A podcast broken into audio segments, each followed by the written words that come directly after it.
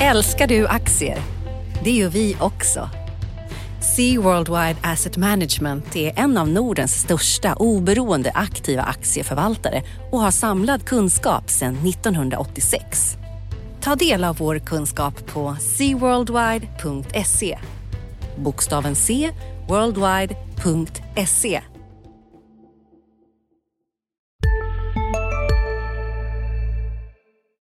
Varje vardag klockan sju uppdaterar DITVs Morgonkoll dig om natten och morgonens viktigaste nyheter. Från börsstängningen i New York till läget i den asiatiska handeln. Och strax därefter kommer podden med samma namn. Prenumerera på Morgonkoll du också så är du uppdaterad inför varje ny arbetsdag. Morgonkoll finns där andra poddar finns.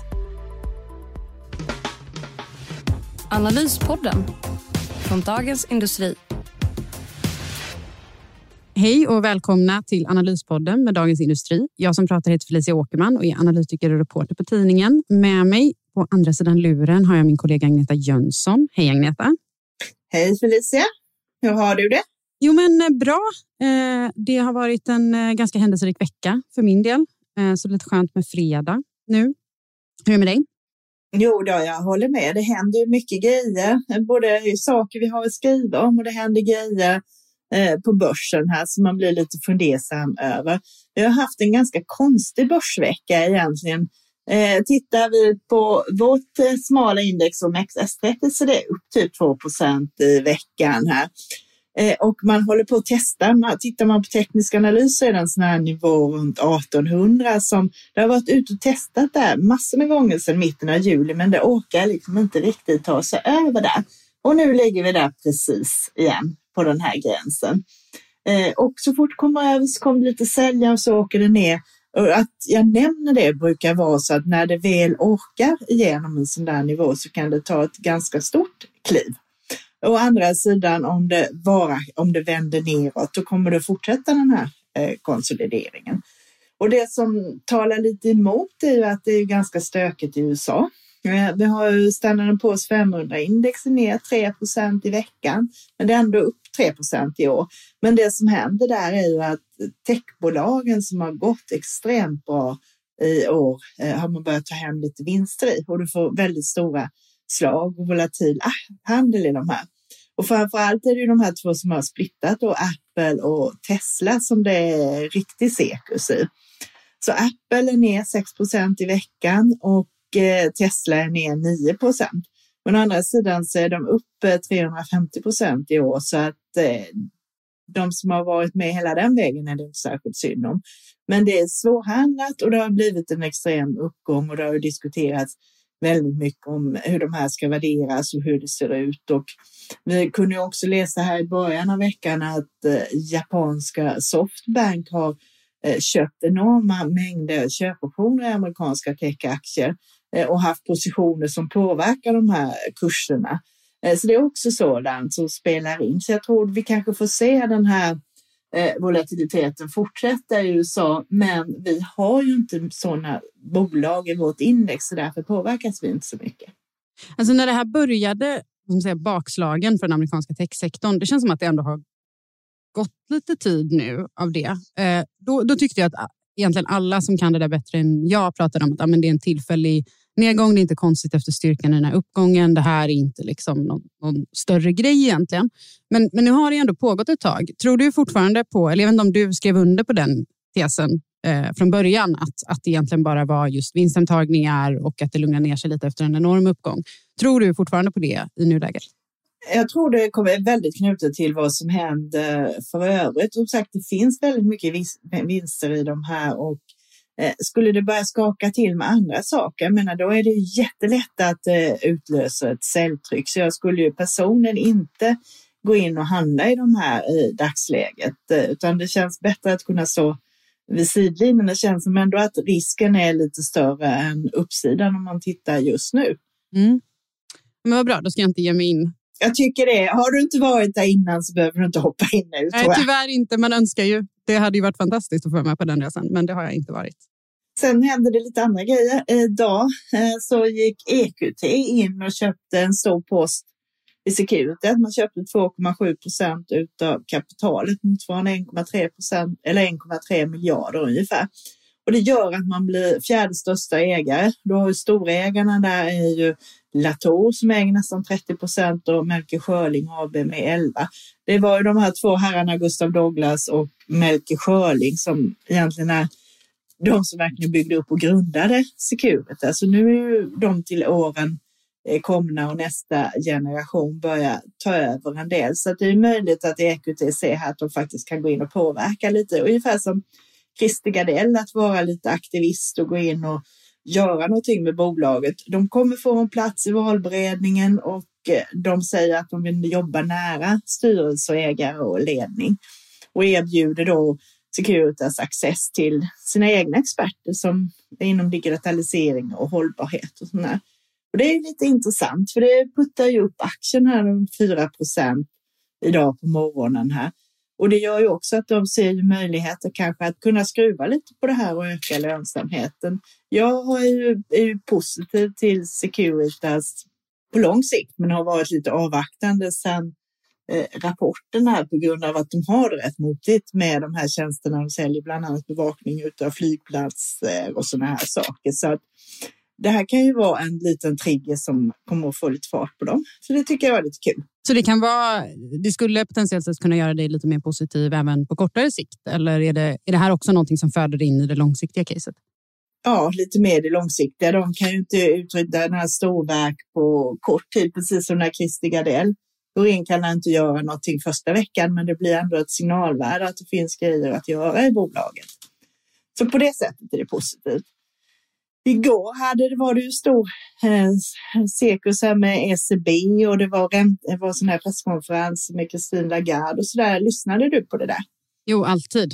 Det är kanske inte de flestas eh, favoritsysselsättning, men jag tycker att det är väldigt kul. Eh, och framförallt är hon ganska intressant att lyssna på. Eh, hennes företrädare Mario Draghi var väldigt intressant att lyssna på, men hon är intressant för att hon kommer ju liksom från sidlinjen och visst, hon har ju liksom jobbat med finansfrågor och så där, men hon har inte jobbat på en centralbank tidigare och, och det märks på hur hon pratar. Hon är ganska liksom, animerad och kan göra lite felsteg ibland. Som vi ju lärde oss under våren när hon sa lite saker om räntespreaden i Europa som inte föll så väl ut och som man fick backa från sen. Eh, det här ECB-beskedet var kanske egentligen inte det roligaste. Vi, det var definitivt inte det roligaste vi har fått i år. Vi har fått så enormt mycket åtgärder från inte bara ECB utan de flesta. Men man gick ju in i det här och visste att de skulle inte komma med några åtgärder egentligen. Man visste att prognoserna skulle nog justeras upp för att förra prognosen var från juni och det var ju ett betydligt allvarligare läge i juni. Nu har vi ändå sett, även om det fortfarande är större osäkerhet i Europa och lite skakig återhämtning så är det ändå en återhämtning nu och det var det inte då när de la prognoserna den gången. Så att man justerar upp tillväxtprognosen för i år. Det är fortfarande minus 8 procent för euroområdet, men det är ändå liksom en förbättring. Eh, inflationsprognoserna var i stort sett oförändrade. I den mån de förändrades så var det egentligen liksom positivt att man justerar upp inflationen lite grann, men det är fortfarande väldigt långt från målet. Eh, men, men det som mm, vi verkligen kanske höll blicken på den här gången var ju hur de skulle snacka om euron. För den har ju stärkts ganska mycket.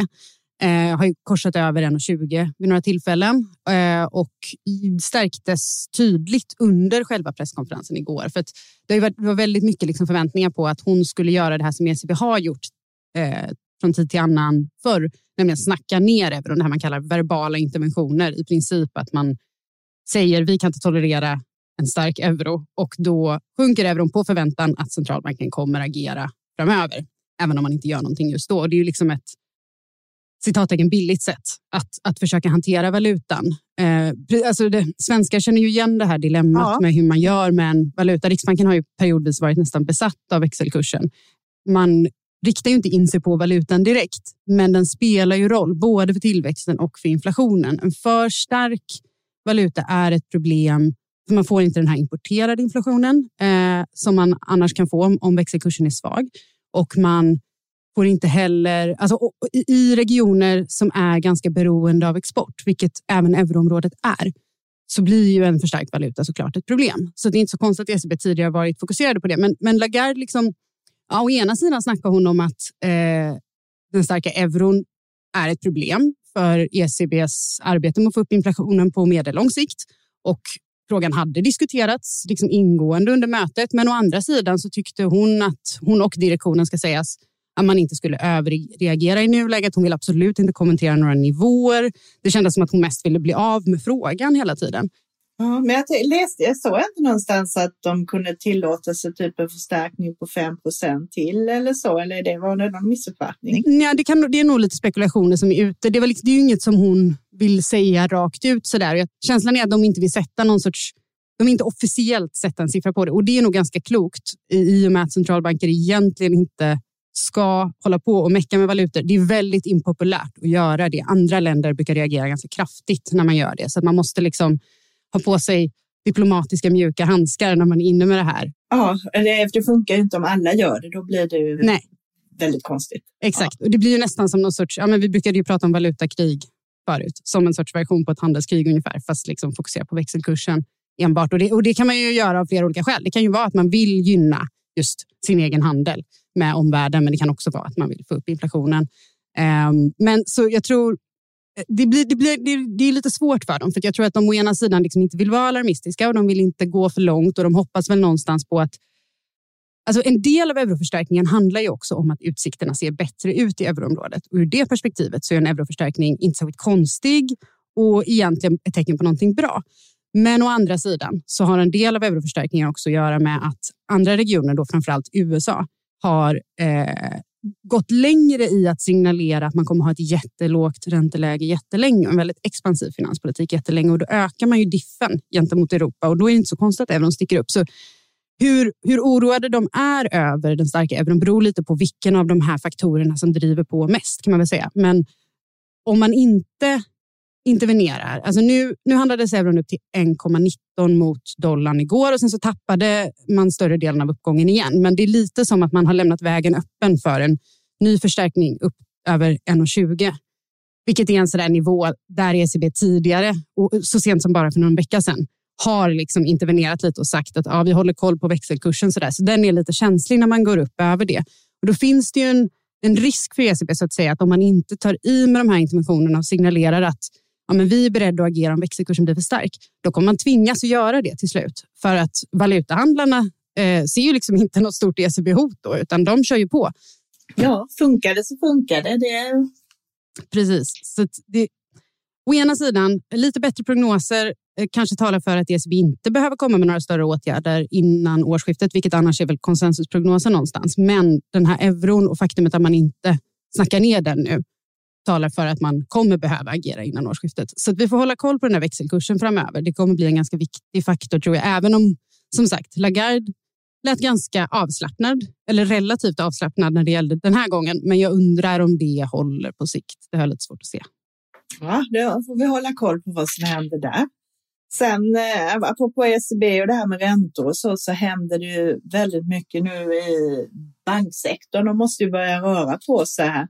Jag tittade på det i veckan och eh, det har ju varit så, förra året var ju amerikanska banker gick ju väldigt bra.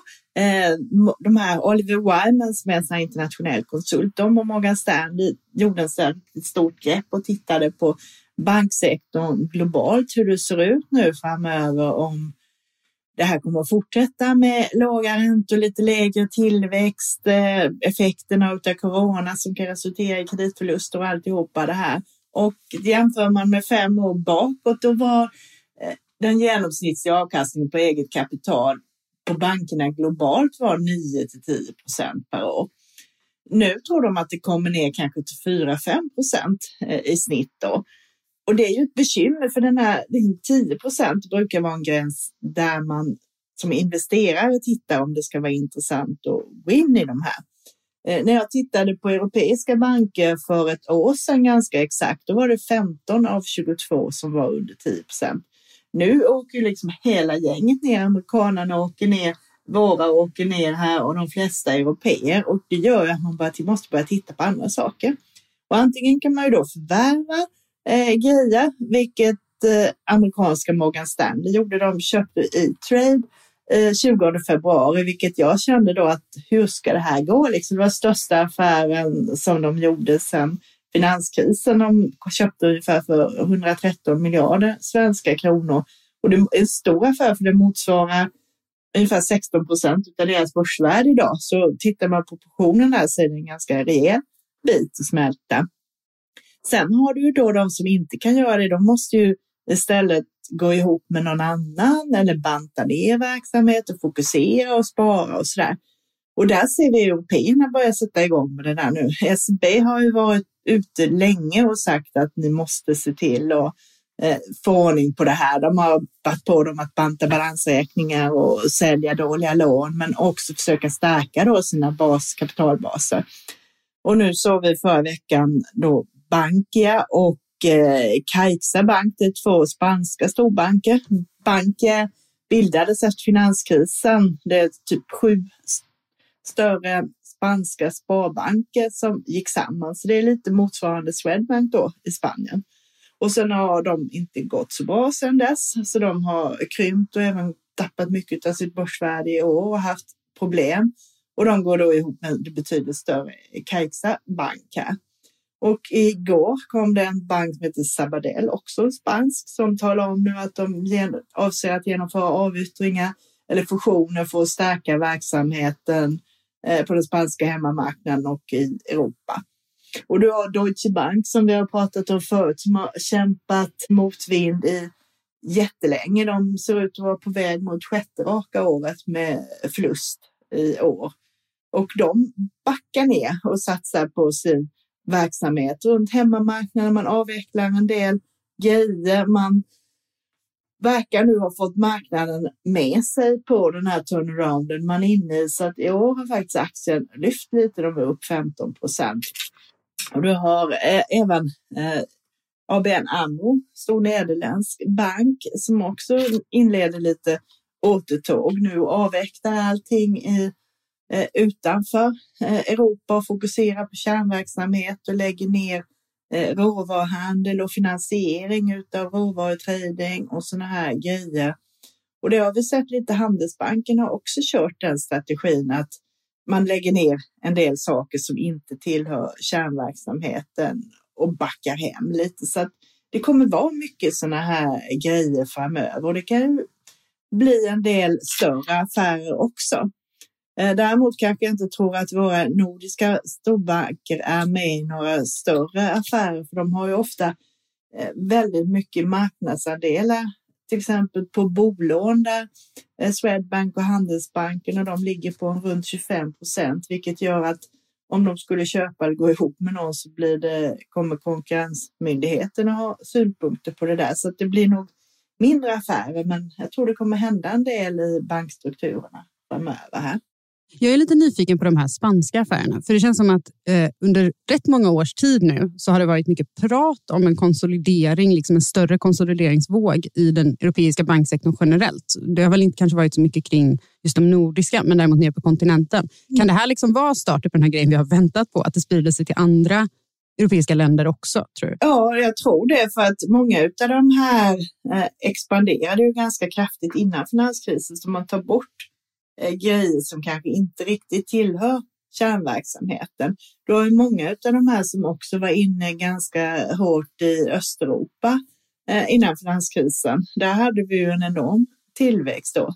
Till exempel mycket österrikiska och tyska banker och även italienska var inne där. Så eh, det kan nog bli en del grejer eh, framöver här och att man också bestämmer sig vad är det man ska hålla på med. Man kanske inte ska vara universalbanker som håller på med allting utan eh, smalna av sina verksamheter mer. Sen har man ju sålt mycket hela portföljer. Det är ju som italienska Intensa Sao Paulo som samarbetar med svenska Intro. De har ju sålt väldigt mycket av sina portföljer med, eh, med krediter som inte går så där jättebra eh, och gjort sig av med det och på det sättet stärkt balansräkningarna och det kommer mer i Italien. De håller på också att gå ihop med en lite mindre bank där, eh, UBI, eh, som först ville de inte gå med på budet, men det verkar som om det kommer att bli så här framöver.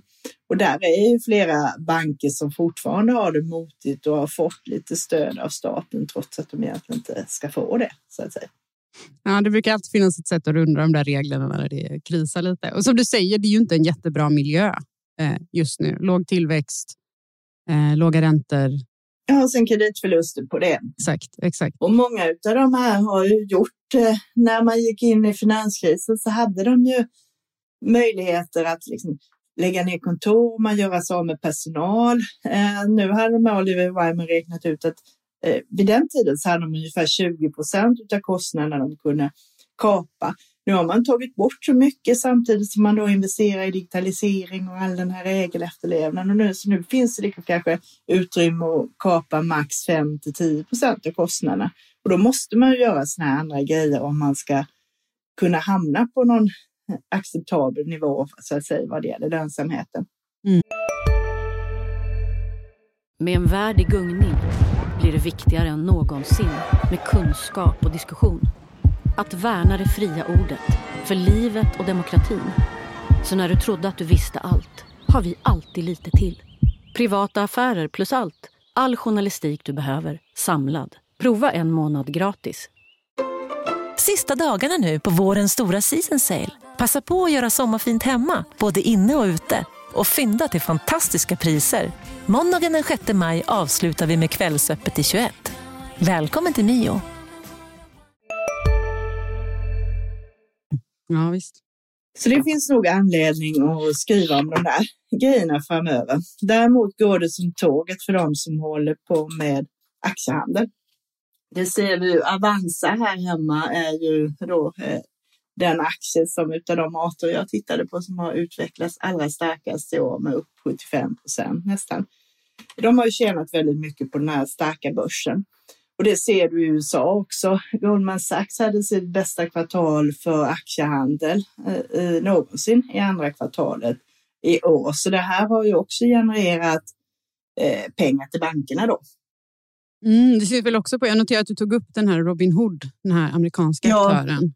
Som är lite jo, det är ett, precis, det är ju ett fenomen. De är inte så gamla. De startade 2013 och erbjuder då gratis aktiehandel och vänder sig mycket till småsparare. Sen får man ju betala för andra grejer där, men det är inget courtage så att säga att handla aktier. Och de har också en grej som de går ut med, man kan köpa så lite som för en dollar och det låter ju bra. Och det innebär att man kan köpa då delar av aktier, det kallas för fraktionshandel. Så att du kan månadsspara eller du kan ändå ha en portfölj även om du inte har så mycket pengar. Liksom. Eh, och eh, det är ju en sån här grej som har fått fart på amerikanerna. Nu är det här ett onoterat bolag så man vet ju inte precis hur mycket de tjänar eller vad de gör. Men de säger ändå att de har nu kommit upp i så de har eh, 13 miljoner kunder och det kan man jämföra med då Charles Schwab som är den absolut största amerikanska nätmäklaren som har funnits i över 20 år. Där har du 14 miljoner kunder. Så här växer väldigt snabbt. Och de har ju gjort då som onoterat bolag flera finansieringsrundor och tagit in pengar från riskkapitalister och så.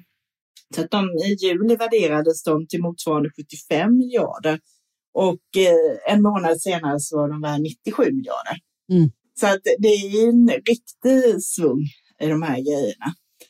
Eh, och de alla kan gå in och titta på deras sida och det är väldigt, liksom, man, man kan inte tänka sig att det är en bank. Det är väldigt liksom, enkelt tilltal, informationen är lättillgänglig. Du behöver inte kunna någonting för att kunna öppna konto och sätta upp grejer och de har mycket liksom, pedagogiskt och hur marknaden fungerar och sådana här grejer.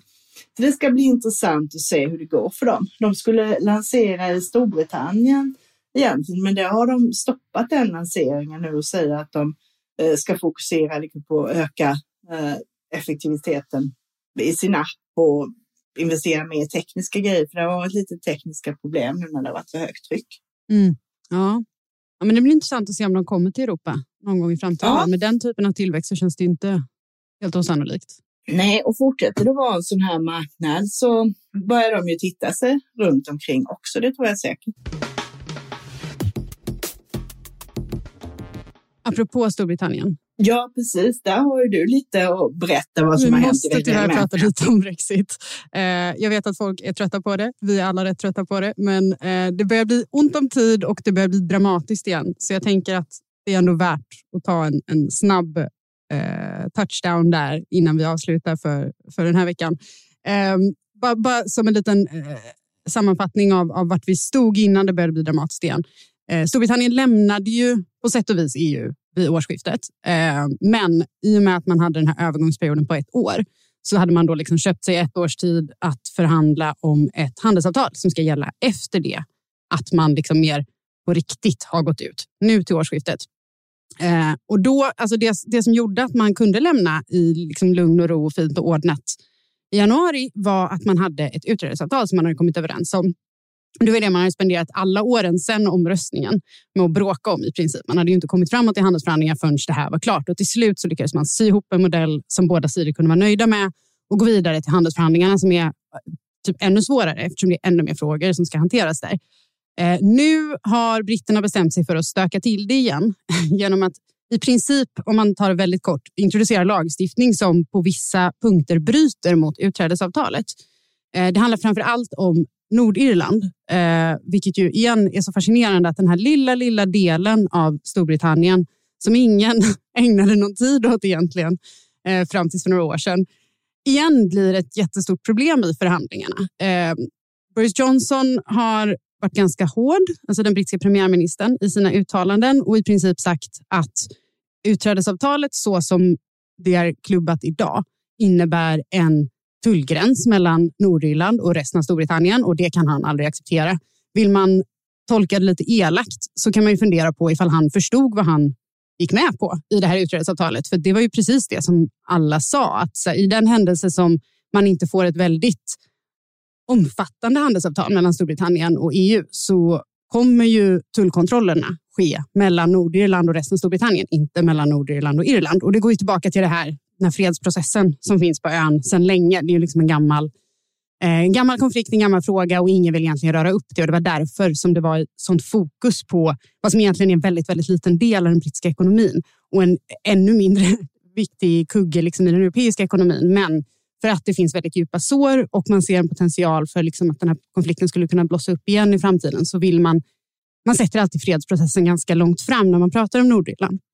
Ja, och det, det är konstigt att man, en elegantare lösning hade ju varit att man hade lyckats lösa det och ena Irland och sen gått ut. Då hade man ju sluppit alla de här problemen. Det hade ju för sig också lett till eh, ganska starka känslor. Det finns ju väldigt starka känslor på Nordirland kring relationen till Irland och andra hållet också. Det finns ju väldigt eh, lojalisterna med, med Storbritannien är ju också liksom väldigt eh, högljudda och, och, ganska starka där, även om eh, just spelet kring brexitavtalet har varit rätt svårt för dem att hantera för att de vill ju absolut inte liksom skärmas från resten av Storbritannien, för de ser ju sig som britter. Men samtidigt så kan man inte riktigt eh, det skulle vara ett väldigt hårt slag mot den lokala ekonomin om man fick en hård gräns mot Irland. För handeln med Irland är så himla viktig så man kan inte gå så långt som att säga nej, men vi vill hellre ha liksom, eh, en hård gräns här och det spelar ingen roll. Det, det är väldigt impopulärt att göra av liksom, ekonomiska skäl. Så det är, det, är svårt för dem helt enkelt att hantera det här. Men britterna har i princip sagt rakt ut att den här lagstiftningen som man vill få igenom i parlamentet nu bryter mot internationell lag. Eh, jurister kanske inte skulle hålla med här, men, men jag tycker inte att frågan här handlar inte om ifall man bryter mot internationell lag eller inte. Det handlar om att Storbritannien riskerar att stämplas som en väldigt otillförlitlig eh, samtalsparter av andra länder egentligen. Och det är ett jättestort problem i och med att hela deras strategi i princip går ut på att vi ska lämna EU och lyckas teckna mycket bättre handelsavtal som vi kan förhandla på liksom egna meriter med andra länder. Och den här uppskjutsen i annan utrikeshandel kommer kompensera för det vi tappar på att lämna EU. Men om andra länder tittar på de här förhandlingarna och ser att britterna kan man nog inte riktigt lita på. De är beredda att liksom bryta mot avtal som är tecknade och klara. Eh, då, då, blir det ju väldigt svårt att som en ändå internationellt sett inte så stor aktör lyckas nå vidare i kommande handelsförhandlingar om man inte har liksom lite goodwill eh, från andra Nej. länder. Nej, sen känns det tajmingen tycker inte jag känns speciellt bra nu med corona och alltihopa det här. Vi, vi såg ju i våras när vi fick de här olika stopp i handelskedjor och sånt där skulle det här blossa upp lite mer allvarligt igen så känns det inte som rätt avtal att gå ut och göra individuella förhandlingar. Det känns som väldigt många eh, är upptagna med annat då, om man säger så. Ja, men visst. Och alltså, den brittiska ekonomin är ju inte på något sätt skyddad från coronaeffekterna. Eh, den, den drabbas ju på samma sätt som de flesta andra, även om vissa vissa indikatorer har varit ganska positiva i Storbritannien. Framför allt de framåtblickande kopplade till industrin, typ inköpschefsindex för industrin till exempel, har ju gått klart starkare än motsvarigheterna nere på kontinenten. Men det är ju fortfarande så att i grunden så är det ju en ekonomisk kris även där. Och det som vi hoppas ju på i den här återhämtningen under hösten, det som alla länder hoppas på egentligen, är ju just så här, en normalisering av leveranskedjorna gör att industrin kan tuffa på. Och visst, det kommer antagligen att fortsätta vara tufft för tjänstesektorn. För att även om ett vaccin blir klart under hösten så tar det tid att distribuera det. Så att pandemin kommer vi leva med ett tag till. Och det drabbar primärt tjänstebolag om man behöver ha restriktioner kring ja, men, eh, offentliga sammankomster, rörlighet och så vidare. Eh, men om industrin kan tuffa på så kan den vara liksom draglok i återhämtningen ett tag. Men det hänger ju på att leveranskedjorna funkar som de ska. Och då är det ett problem det... om man går mot det här stökiga slutet på året, vilket det lite ser ut som att man gör just nu. Jo, och är det då lite tuffare överlag så underlättar ju inte om långtradarna blir stående och inte kommer över Engelska kanalen. Liksom. Nej, men exakt. Precis. Nu, nu ska sägas att så här, det är jättemycket opposition mot det här även inrikes i Storbritannien. Inte ens brexitörerna, alltså de som falangen inom Torypartiet som är, alltid har varit väldigt för Brexit, är egentligen så himla glada i det här. Eh, det är absolut inte säkert att den här lagstiftningen faktiskt godkänns i parlamentet, framför allt i den övre kammaren, där House of Lords som låter så fint och brittiskt, eh, känns ganska osannolikt i nuläget i alla fall att det skulle passera. Men som du var inne på lite tidigare, man slösar ju liksom tid när man gör det här. Man tar tid från att hantera coronaeffekter, man tar tid från handelsförhandlingarna och så lång tid är det inte kvar nu. Formellt har man till årsskiftet, men egentligen så pratar vi kanske om mitten av oktober. Britterna vill i alla fall att ska vara klart. Eh, hela handelsavtalet ska vara klart i mitten av oktober och där återstår jättemycket frågor förhandlingarna om exakt hur utträdesavtalet ska implementeras. Till exempel hur gör vi praktiskt med tullkontroller? De har liksom tuffat på helt okej okay i bakgrunden och inte fått så mycket uppmärksamhet. Men handelsförhandlingarna, sen man återupptog dem, man gjorde en paus på grund av pandemin, som det mesta pausades på grund av pandemin. Sen man återupptog dem så har man egentligen inte kommit särskilt långt. Det är rätt många andra frågor som behöver avgöras. Eh, och det, det, det är ungefär lite samma visa igen här, att vi vi börjar få slut på tid. Det är jättemycket arbete som återstår. Storbritannien och EU kan absolut inte komma överens. Eh, båda sidorna är jättearga på varandra. Och man riskerar helt enkelt liksom klockan kommer ticka iväg eh, och man blir inte klar. För att det finns för mycket annat att göra också samtidigt. Liksom. Så att det där, ja, det kan, det kan bli lite dramatik, eller det är redan lite dramatik. Det kan bli ganska mycket dramatik och risken för att man liksom lite kraschar ut nu till årsskiftet har ju absolut ökat. Pundet är ju ner ja. enormt mycket. Har ju sjunkit stadigt sedan början på september på just den här oron. Så att det lär ju utan en jättetydlig vändning så, så lär ju pundet fortsätta gå svagt under hösten. Man, ju ja. man kan ju säga att det har ju lagts enorma resurser på det här sedan man röstade om utträdet. Det är bara att lägga ner alla mantimmar i arbetskraft som har lagts på det här himla Brexit som kunde gått vettigare saker tycker jag. Ja, verkligen. Ja, det är en eh, cautionary tale kan man väl säga. Ja, Sen har vi lite positiva saker också. Igår kom Husqvarna med en positiv vinstvarning. Eh, det var lite roligt för att i andra kvartalet så överraskade de ju väldigt kraftigt eh, därför att de hade gynnats av den här stanna hemma-trenden när folk har fixat hemma i trädgården eh, när man har tröttnat på att sitta inne i köket och jobba. Så att eh, man har sålt extra mycket robotgräsklippare och bevattningslösningar och sådana här grejer. Och det visar sig att det har fortsatt nu i tredje kvartalet så att deras omsättning ökade 21 procent de två första månaderna då, eh, juli och augusti. Och det är väldigt kraftigt. Man kan tänka på att Husqvarna är på en marknad som växer med 2 till 3 procent per år eh, och deras mål är att växa 2 procent mer. Så ökning på 21 procent är ju väldigt kraftigt. Ja, det är positivt. Det är väldigt intressant att de här grejerna som man tänker till en början kunde drivas av bara det faktum att folk spenderar mer tid hemma eh, ser ut att fortsätta gå på det sättet. Ja, och sen har, precis, sen har de haft flyt också för det har varit fint väder och det ligger ju också bakom. Eh, så det, det har de ju haft lite tur. Men det man gör också är att man återbetalar de statliga bidrag man har fått i Sverige, vilket gör då att Eh, då är fältet fritt för att ge utdelning. Så nu kommer de återföra de här 2,25 kronorna per aktie som man tidigare föreslagit och köra en extra bolagsstämma här. Och det är lite intressant för det är säkert fler bolag som kan följa efter i det här nu. Eh, så att det, är en, eh, det är en bra signal. Och jag tror vi kan få se lite också. Det är lite tidigt för vinstvarningssäsongen än eftersom vi har inte kommit så jättelångt in i september. Men när det brukar närma sig månadsskiftet där, september oktober, då brukar det komma lite mer En sån här grejer, både eh, positiva och negativa. Och kan man ha någon bäring då på vad Husqvarna sa så kan det ju vara så att de som överraskade positivt i andra kvartalet kanske fortsätter den trenden också. Så det blir spännande att se. Mm. Om vi får se, man kan hålla tummarna för att det kan komma lite mer sånt redan nästa vecka i sådana fall. Har du ja. något annat på agendan nästa vecka som du tittar särskilt på? Ja, det som är intressant är H&M kommer med försäljningssiffror på tisdag då för sitt tredje kvartal, perioden juni till augusti. Och det är ju efter då de har börjat öppna upp eh, butiker och sådant igen.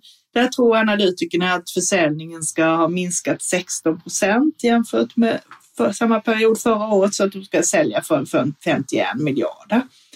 Så den ska man hålla ögonen på. Dagen efter så kommer ju spanska motsvarigheten då Inditex med sin, eh, de är lite sena, de har sitt andra kvartal som då är perioden eh, mars till juni är det då, eller april till juni kanske det är. Om det är april till juni. Och eh, där tror man att försäljningen ska minska 32 procent, för det är ju de här stora coronamånaderna i det här. Och man tror då att de gör en nettovinst på 96 eh, miljoner euro. Det är, liksom, det är inte mycket om man säger på den omsättningen de har. Och de har precis som H&M tappat eh, drygt en fjärdedel av börsvärdet i år här, så där blir intressanta signaler. De hade en väldigt stark utveckling på eh, onlinehandeln då när pandemin började, så det är också intressant att se hur den Eh, trenden har fortsatt här. Så att är man intresserad av klädhandeln och vad konsumenterna gör så ska man hålla utsikt på vad Inditech har att säga på onsdag. Och du har också lite att lyssna på på onsdag, antar jag? Ja, på onsdag är det ju Fed-besked eh, med nya prognoser. Det är framförallt prognoserna som jag ser fram emot där eh, och se hur de ser på den amerikanska ekonomin. Det har ändå ganska många saker pekar mot en eh, ordentlig återhämtning i USA. Med undantag för att arbetsmarknaden, förbättringen där har liksom stannat upp ganska tydligt. Så där, där ser det ändå lite, lite jobbigare ut. Men, men överlag så, så pekar det mesta mot en rätt bra höst. Så det ska bli intressant. Och sen också, vi har ju redan fått veta egentligen ungefär hur Fed tänker förändra inflationsmålet. För Jerome Powell pratade ju på den här Jackson Hole-konferensen och meddelade då att man har kommit fram till att ha den här idén om ett genomsnittligt inflationsmål och så. Men det blir mm, sannolikt betydligt mer detaljer kring det vid septembermötet. Så det blir också jätteintressant att lyssna på. Sen har vi faktiskt ännu fler centralbanker nästa vecka. Bland annat Bank of England och Bank of Japan kommer. Jag tror båda dagen efter Fed. Kan vara så att det är på fredagen. Eh, vi har lite tid kvar innan nästa besked från Riksbanken, så det är inte riktigt dags att, att, att liksom ställa in sig på det än. Eh, men sen i övrigt så får vi ju våra sedvanliga Arbetsförmedlingens siffror på måndagen om varsel och så vidare. De är ju rätt intressanta nu. Vi har sett en, en eh, uppgång i varslen igen eh, de senaste veckorna. Och sen så får vi också AKU, alltså SCBs arbetsmarknadsundersökning för augusti som innehåller den officiella arbetslöshetssiffran till exempel och sådana där saker. Och där, ja, det ska bli intressant att se för att om man tittar på Arbetsförmedlingens registrerade arbetslöshet som är lite snävare för att det är bara liksom personer som faktiskt har registrerat sig hos Arbetsförmedlingen som är med där. Eh, den sjönk ju faktiskt tillbaka nu sist ehm, och har legat väldigt stabilt på 9,2 eh, länge och så sjönk den ner till 9,1. Och vi fick en positiv överraskning i förra AKU så det ska bli intressant att se eh, vad SCB har att komma med den här gången. Ja, men ja. vi kanske ska ta helg. Ja, men det tycker jag vi gör. En jag kan bara nämna på torsdag är det första handelsdagen på Readly som är den första börsintroduktionen på Stockholmsbörsen på länge. Där kan man ju läsa vår kollegas eh, Rickard Bråses eh, genomgång av eh, det igår. Där eh, eh, han bland annat lanserade benämningen då Ebberöds pressbyrå, vilket då kan indikera att han kanske inte är jättepositiv till det här på lite sikt. Eh, det blir förmodligen, det är övertecknat och det, det är ett sånt här klimat så förmodligen så kommer man tjäna pengar på det här kortsiktigt. Men ska man se det här som lite mer långsiktig investering då ska man nog läsa igenom Bråses rapport och ta sig, eller analys och ta sig lite mer fundera på det hela. Det brukar vara en bra idé att läsa Bråses texter.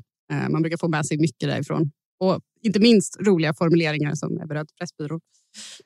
Men ja, okej, för den som vill lyssna på lite mer saker under helgen när man har ledigt så har ju vi rätt mycket andra poddar man kan lyssna på. Eh, bland annat eh, Makrorådet med vår kollega Viktor Munkhammar som har kommit med ett nytt avsnitt. Eh, och eh, Det är Digitals Digitalpodden till exempel. Och sen så har vi ju dagliga poddar i form av eh, Ekonomistudion som ju är ett tv-program men som sänds som podd också. Och även Morgonpodden som är en liksom, kort summering av nyhetsläget lagom till att man ska börja arbetsdagen.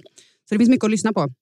Men okej, okay, tack så jättemycket för att ni har lyssnat den här gången i alla fall. Eh, och ha en fin helg. Ja, har du en trevlig helg också. Alla ni där ute likadant. Hej då!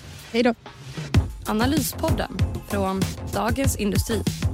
Programmet redigerades av Umami Produktion. Ansvarig utgivare Peter Fellman. Hej! Andreas Johansson på DIs nyhetsmagasin Ekonomistudion här. Vi fördjupar oss i de viktigaste frågorna och möter Sveriges makthavare inom ekonomi och politik. Ekonomistudion finns där poddar finns varje dag klockan 16.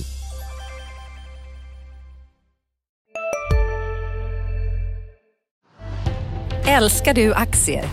Det gör vi också. Sea Worldwide Asset Management är en av Nordens största oberoende aktiva aktieförvaltare och har samlad kunskap sedan 1986. Ta del av vår kunskap på seaworldwide.se. Bokstaven C, worldwide.se